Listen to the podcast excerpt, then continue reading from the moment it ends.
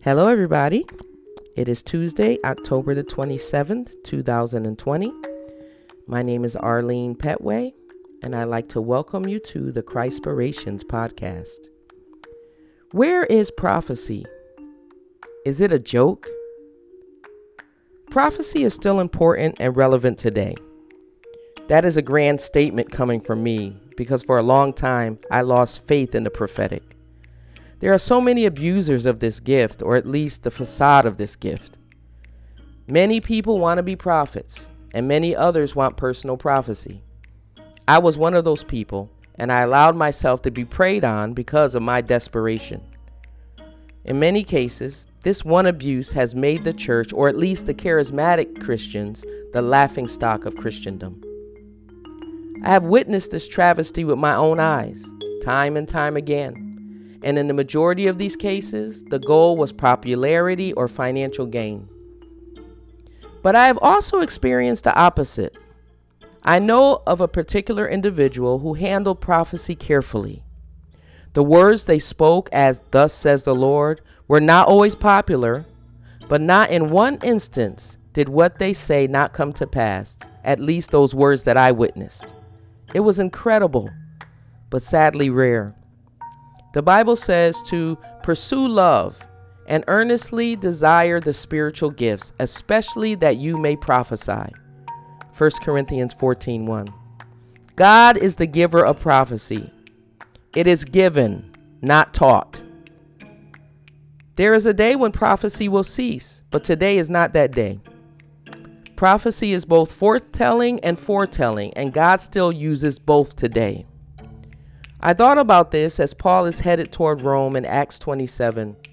He has a word of warning for his traveling buddies. I'll read it. It's Acts 27, verses 10 to 26. Men, he said, I believe there is trouble ahead if we go on shipwreck, loss of cargo, and danger of our lives as well. But the officer in charge of the prisoners listened more to the ship's captain and the owner than to Paul. And since Fair Haven was an exposed harbor, a poor place to spend the winter, most of the crew wanted to go on to Phoenix, farther up the coast of Crete, and spend the winter there. Phoenix was a good harbor with only a southwest and northwest exposure. When a light wind began blowing from the south, the sailors thought they could make it. So they pulled up anchor and sailed close to the shore of Crete. But the weather changed abruptly and a wind of typhoon strength called a nor'easter burst across the island and blew us out to sea.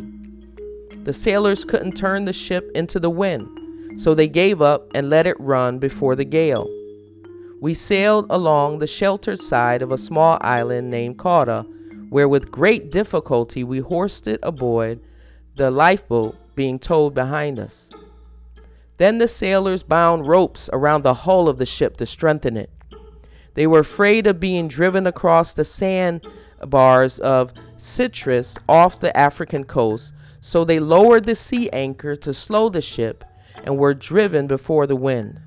The next day, as gale force winds continued to batter the ship, the crew began throwing the cargo overboard.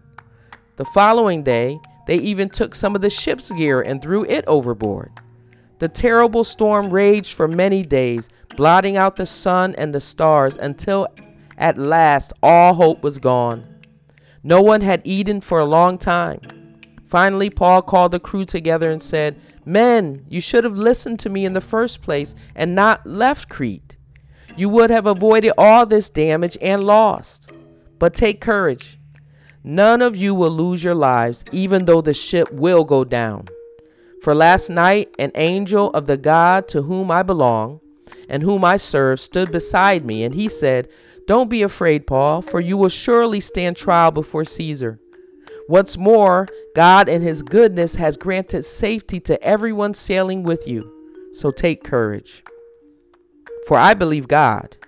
It will be just as he said, but we will be shipwrecked on an island.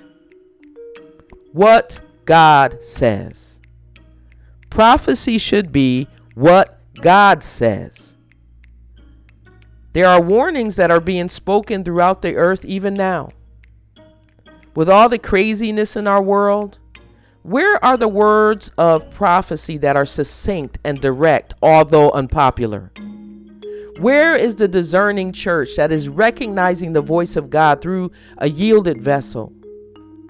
I think the prophets are speaking, but the sad thing is that it's not the world's activity that's drowning them out, but the carnal focus of a church that is resisting their message.